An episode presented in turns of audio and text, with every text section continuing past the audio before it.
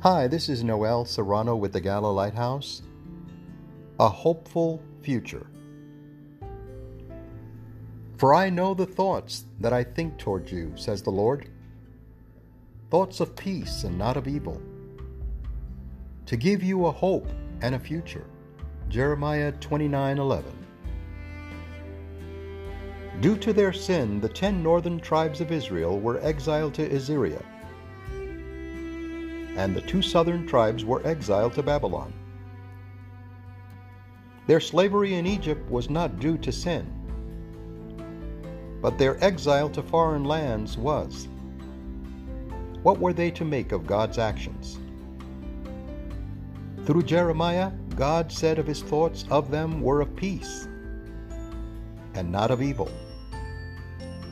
His plan was to give them a future and a hope.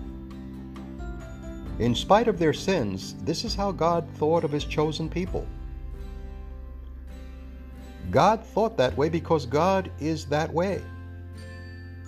Can we apply that verse to ourselves even though it was a promise made to Israel?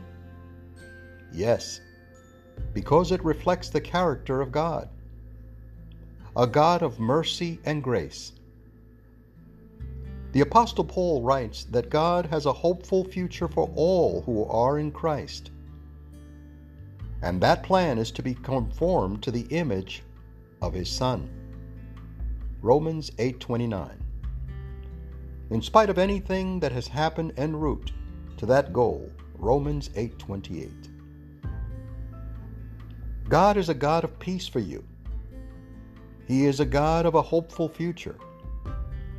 Don't let anything in your past stand in the way of your embracing His love for you. This is Noel Serrano with the Gala Lighthouse.